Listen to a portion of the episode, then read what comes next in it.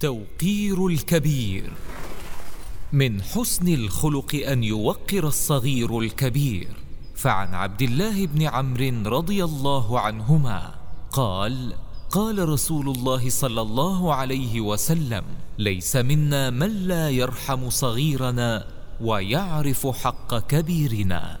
أخرجه أبو داود وصححه الألباني. وأخرج أبو يوسف في الخراج أن عمر بن الخطاب رضي الله عنه مر بباب قوم وعليه سائل يسأل. ألا من يحسن إلى الشيخ الضرير؟ شيخ كبير ضرير البصر فضرب عضده من خلفه فقال من أي أهل الكتب أنت؟ قال يهودي. قال فما ألجأك إلى ما أرى؟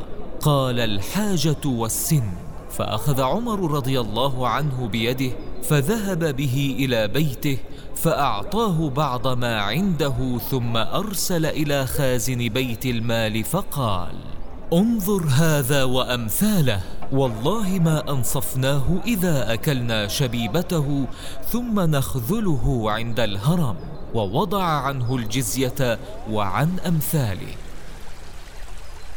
لقد جعل الإسلام احترام الكبير نوعا من أنواع إجلال الله وتعظيمه. قال عليه الصلاة والسلام إن من إجلال الله إكرام ذي الشيبة من المسلمين. إكرام ذي الشيبة من المسلمين. أخرجه أبو داود وصححه الألباني. فضائل الأعمال. فضائل الأعمال.